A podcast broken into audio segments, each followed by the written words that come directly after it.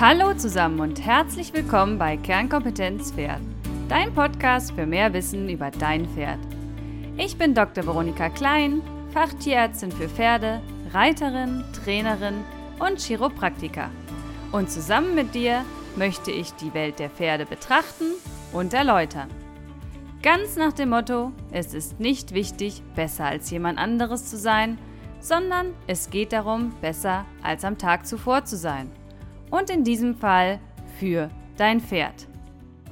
Hallo zusammen. Während Veronika in Kanada Urlaub macht, wollen wir uns weiter mit der Theorie der Pferdefütterung beschäftigen.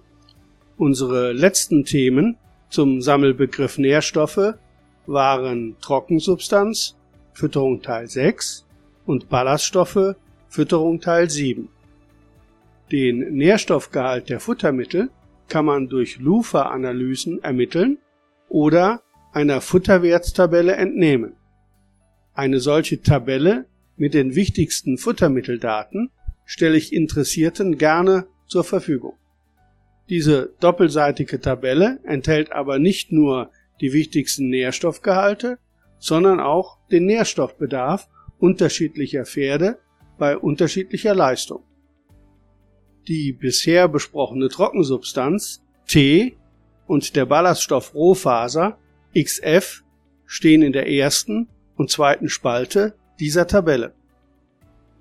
Wir erinnern uns, die Rohfaser besteht zur Hauptsache aus schwer verdaulichen, verholzten Bestandteilen, den Zellwänden, Gerüstsubstanzen, die das Pferd nur mit Hilfe der Darmflora im Dickdarm verwerten konnte.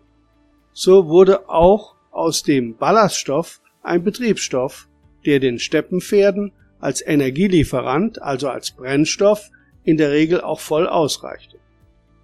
Wir haben auch schon erwähnt, dass die saisonale Brunst der Steppenpferdstuten dafür sorgt, dass die Höchstleistung, die Laktation, in die nährstoffreichere Zeit der Steppe ins Frühjahr fällt. Es hat viele Millionen Jahre gedauert, bis sich das Pferd vom ehemals beerenfressenden Waldbewohner zum Steppengrasfresser entwickelt hat. Und auch die Domestikation, die Einflussnahme des Menschen in den letzten paar tausend Jahren hat daran nichts geändert. Unsere Pferde sind vom Verdauungstrakt nach wie vor Steppengras, Raufutterfresser und keine Müslifresser. Aber da liegt auch ein großes Problem. Die Rohfaser und damit das Raufutter liefert nur wenig Energie, da die Zellulose im Dickdarm nur in geringem Maße aufgeschlossen werden kann und diese geringe Energieausbeute auch erst viele Stunden nach der Futteraufnahme zur Verfügung steht.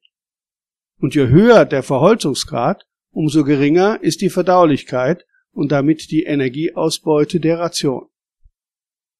Beduinen, wüstenbewohnende Völker, verwenden in eiskalten Wüstennächten getrockneten Pferde und Kamelkot als Brennstoff zum Heizen, was beweist, dass noch viel unverdaute Energie mit dem Kot wieder ausgeschieden wird und verloren geht. Auf Energie ist aber der Körper angewiesen. Nicht nur für Bewegung und Arbeit, sondern auch alle Organfunktionen, die Aufrechterhaltung der Körpertemperatur und Erneuerung, Regeneration der Gewebe hängen von der Energieversorgung ab. Ein Energiemangel führt nicht nur zur Leistungsminderung, sondern kann auch zur Abmagerung führen und Gesundheitsbeeinträchtigungen, zum Beispiel Fruchtbarkeitsstörungen, auslösen. Eine Energieüberversorgung erzeugt unnütze Kosten, verändert das Verhalten der Pferde und beeinträchtigt durch Stoffwechselstörungen und Verfettung die Gesundheit. Der Brennstoff Energie wird als Energiereserve in Form von Fett im Körper eingelagert. In der Steppe war, wie besprochen, der Hauptenergielieferant die Rohfaser.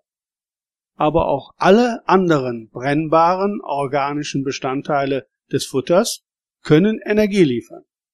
In Notsituationen wird sogar neben dem Körperfett der Körperbaustoff Eiweiß energetisch verwertet, was dann aber zur Abmagerung führt. Kohlenhydrate stellen aber für Pferde die wichtigsten Energiequellen dar. Kohlenhydrate setzen sich ausschließlich aus Kohlenstoff, Wasserstoff und Sauerstoff zusammen. Von den Kohlenhydraten hat die Stärke die größte Bedeutung als Energielieferant. Stärke ist eine nicht wasserlösliche Zuckerverbindung.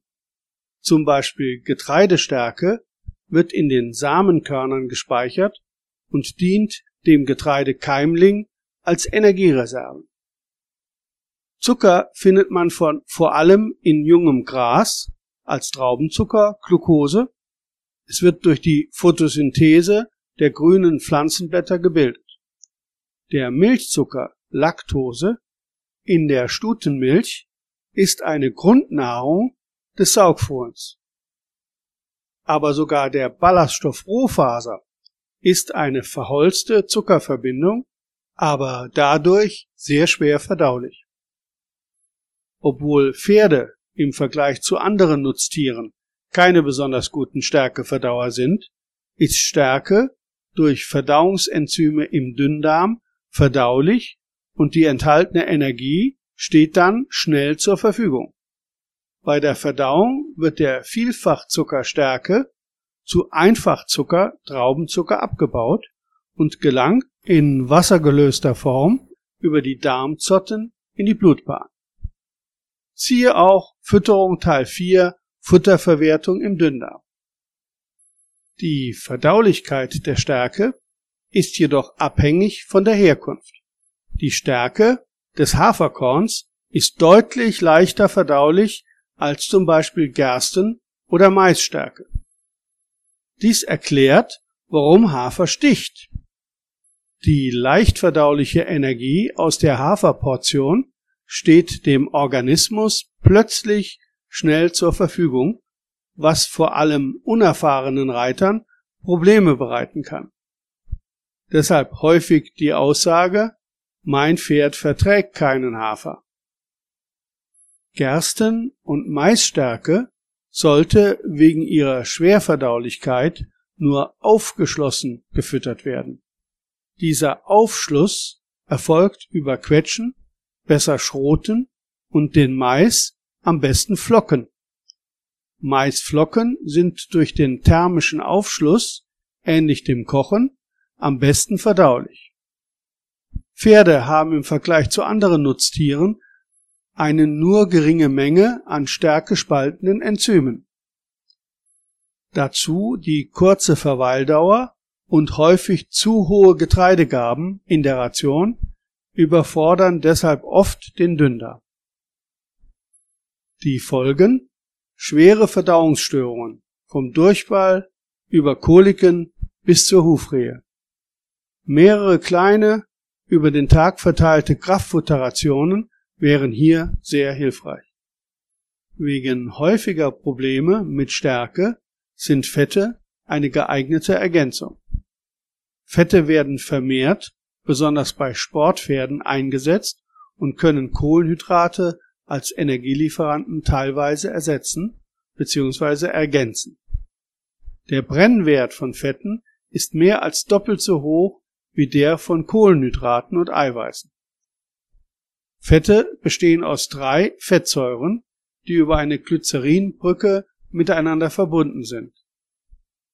An der Bildung sind kurzkettige, langkettige gesättigte und oder ungesättigte Fettsäuren beteiligt. Fette mit einem hohen Gehalt an kurzkettiger, ungesättigter oder mehrfach ungesättigter Fettsäuren sind besser verdaulich und deshalb zu bevorzugen. Langkettige, gesättigte Fettsäuren führen zu schwer verdaulichen Fetten und sind deshalb ungeeignet.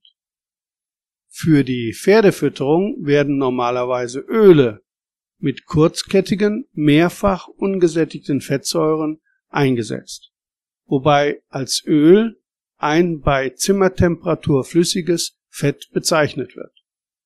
Bestimmte Fettsäuren, Omega-3, Fettsäuren und so weiter, sind für Pferde lebensnotwendig, essentiell, da sie an zahlreichen Stoffwechselvorgängen beteiligt sind.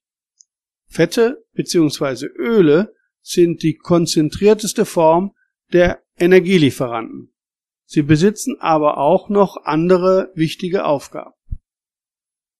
Fett hat auch eine wichtige Baustofffunktion als isolierendes Unterhautfett und Schutzhülle, zum Beispiel Nierenfett um ein inneres Organ.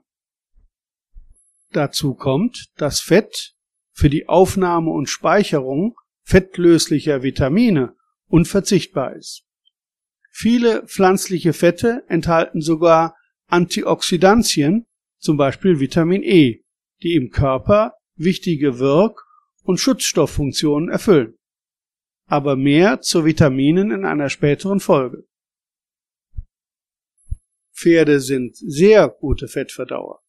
Mithilfe der Gallenflüssigkeit, die die Wirkung der fettspaltenden Verdauungsenzyme unterstützt, werden Fette im Dünndarm zu energiereichen Fettsäuren aufgespalten. Besonderheit Pferde haben keine Gallenblase zur Speicherung der Gallenflüssigkeit. Eine Gallenblase benötigen Pferde als Dauerkäuer ja auch gar nicht. Die Gallenflüssigkeit tröpfelt ständig aus der Leber in den Dünndarm, was wiederum gegen lange Futterkarenzzeiten spricht. Eine übermäßig fettreiche Ration kann aber zu Durchfall und im Extrem zu Dickdarmfehlfunktionen führen. Die Tagesmenge sollte bei entsprechendem Energiebedarf auf maximal 0,1 Kilogramm pro 100 Kilogramm Körpergewicht begrenzt und der Energiegehalt muss in die Ration eingerechnet werden. Eiweiß ist ja eigentlich der wichtigste Baustoff des Körpers. Aber heute geht's ja um Energie. Und in Notsituationen, zum Beispiel Futtermangel, Hungersnot, kann auch Eiweiß als Energielieferant genutzt werden. Das Pferd magert zwar ab, weil Körpermasse, zum Beispiel Muskeln, abgebaut und zur Energiegewinnung verbrannt werden, kann aber so eine Mangelsituation überleben. Das Gegenteil, ein Eiweißüberschuss, entsteht zum Beispiel beim Anweiden. Hier beobachtet man eine Polyurie. Das Pferd setzt häufiger große Mengen an Urin ab. Während bei der Kohlenhydrat- und Fettverbrennung als Abgas nur auszuscheidendes CO2 und Wasserdampf entsteht, wird bei der energetischen Verwertung, das heißt dem Abbau von Eiweiß giftiger Ammoniak frei, der durch einen aufwendigen Entgiftungsmechanismus der Leber und der Nieren zu Harnstoff umgewandelt und mit dem Urin ausgeschieden werden muss. Ein Eiweißüberangebot kann so vom Pferd zwar mittelfristig toleriert werden und muss nicht direkt zu Störungen führen. Das schafft aber nur eine gesunde Leber. Eine ständige Überbelastung von Leber und Nieren oder eine Vorschädigung kann zu schweren Störungen, zum Beispiel des Wasser- und Mineralstoffhaushaltes führen. Dicke, angelaufene Beine können eine Folge sein. Zusätzlich belastet die Harnstoffausscheidung durch das Schadgas Ammoniak über die Stallluft den Atmungstrakt. Der Eiweißüberschuss in jungem Gras wird fälschlicherweise als Eiweißvergiftung für die Hufrehe, Entzündung der Huflederhaut, verantwortlich gemacht. Ursache ist jedoch in erster Linie die rohfaserarme Struktur sowie der hohe Zuckergehalt des jungen Grünfutters und damit verbunden eine Störung der Dickdarmverdauung. Hör dazu am besten auch nochmal Fütterung Teil 5 Futterverwertung im Dickdarm. Die wichtigste Aufgabe all dieser Brennstoffe ist die Energieversorgung des Pferdes. Der Energiegehalt von Futtermitteln wird ganz aktuell in Megajoule ME, das heißt verwertbare Energie, angegeben.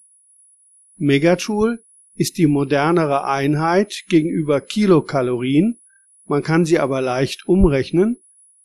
Ein Megajoule gleich 239 Kilokalorien oder eine Kilokalorie gleich 4,184 Kilojoule. ME, die verwertbare Energie, ist der Energiegehalt des Futters abzüglich aller Verluste, zum Beispiel Energiereste, wie vorhin erwähnt, als Verlust im Kot und andere Verluste. Den Gehalt der Futtermittel an verwertbarer Energie kann man wie auch die anderen Nährstoffgehalte durch LUFA-Analysen ermitteln, in den Deklarationen der Mischfutterhersteller nachlesen oder einer Futterwerttabelle entnehmen. Eine solche Tabelle mit den wichtigsten Futtermitteldaten werde ich Interessierten in Kürze zur Verfügung stellen. Diese doppelseitige Tabelle enthält aber nicht nur die wichtigsten Nährstoffgehalte, sondern auch den Nährstoffbedarf unterschiedlicher Pferde bei unterschiedlichen Leistungen. Und wie viel Energie benötigt nun mein Pferd? Den Energiebedarf können wir mit Hilfe der Bedarfstabelle eingrenzen. Es muss uns jedoch bewusst sein, dass diese Werte keine mathematische Genauigkeit, sondern nur eine statistische Annäherung an den reellen Wert darstellen. Deshalb wird bei der Bedarfsermittlung für unterschiedliche Arbeitsleistungen auch der Typ des Pferdes berücksichtigt. Man unterscheidet den Nordpferdetyp, den Südpferdetyp und dazwischen den Durchschnittstyp. Der Nordpferdetyp ist stellvertretend für Pferde und hauptsächlich Ponyrassen, die sich durch die karge Futtergrundlage ihrer Herkunftsländer über Jahrtausende zu extrem guten Futterverwertern entwickelt haben. Solche Pferde fallen uns oft etwas mollig auf. Der Südpferdetyp vertritt Vollblüter und vollblutgeprägte Rassen, in deren Entwicklung eine gute Futterverwertung eigentlich ohne Bedeutung war. Solche Pferde fallen uns oft durch eine athletische Figur auf. Und zwischen diesen beiden Extremen liegt die Wahrheit, nämlich die Mehrheit der übrigen Pferde, beziehungsweise Pferderassen. Der tägliche Energiebedarf eines 500 Kilogramm schweren Pferdes im Erhaltungsbedarf liegt also je nach Typ zwischen 42 und 68 Megajoule ME wie auf der Tabelle zu entnehmen ist. Bei der Bedarfsermittlung muss aber auch die Leistung oder die Arbeit eines Pferdes berücksichtigt werden. Im Erhaltungsbedarf werden nur Pferde gefüttert, die keine besondere Leistung erbringen, also nicht arbeiten, keine Milch produzieren und nicht wachsen. Ziel ist lediglich die Aufrechterhaltung der Körpertemperatur sowie aller Funktionen des Organismus, Blutkreislauf, Verdauung, Atmung und so weiter, und das ohne Gewichtsverlust. Ein Leistungsbedarf entsteht bei Leistung zusätzlich zum Erhaltungsbedarf. Für die Bewegungsleistung ist der zusätzliche Energiebedarf von der Dauer und der Schwere der Leistung abhängig. Dieser Mehrbedarf wird bei leichter Arbeit auf plus 25 Prozent, bei mittlerer Arbeit auf plus 25 bis 50 Prozent und bei schwerer Arbeit auf plus 50 bis 100 Prozent des Erhaltungsbedarfes angenommen. Den Gesamtbedarf, also die Summe aus Erhaltungs- und Leistungsbedarf, finden wir in der Bedarfstabelle in der Zeile der jeweiligen Leistung angegeben. Ein Beispiel. Im Galopprennen bei Geschwindigkeiten von etwa 60 Stundenkilometern benötigt ein Rennpferd mit einem Körpergewicht von etwa 500 Kilogramm zusätzlich etwa 50 Megajoule verwertbare Energie, um nur einen Kilometer galoppieren zu können. Es braucht also etwa 4 Kilo Hafer für diesen einen Kilometer in Höchstgeschwindigkeit und das zusätzlich zum Erhaltungsbedarf. Außerdem beeinflussen auch Klimafaktoren wie Frost und die Form der Haltung den Bedarf. Auch bei Zucht- und Aufzuchtleistungen entstehen zusätzliche Energiebedürfnisse. Ältere Tiere haben durch abnehmende Verwertung in der Regel ebenfalls einen erhöhten Bedarf. Den höchsten Energiebedarf haben aber Zuchtstuten in der Laktation. Versuch doch einmal den Energiebedarf deines Pferdes mit Hilfe der Tabelle zu ermitteln und stell ihm den Energiegehalt seiner Tagesration entgegen. Ich bin zufrieden, wenn ich dir oder besser deinem Pferd weiterhelfen konnte. Ich bedanke mich für das Interesse. Ich freue mich auf ein Wiederhören zum nächsten Kapitel Pferdefütterung Teil 9 Baustoffe und Wirkstoffe.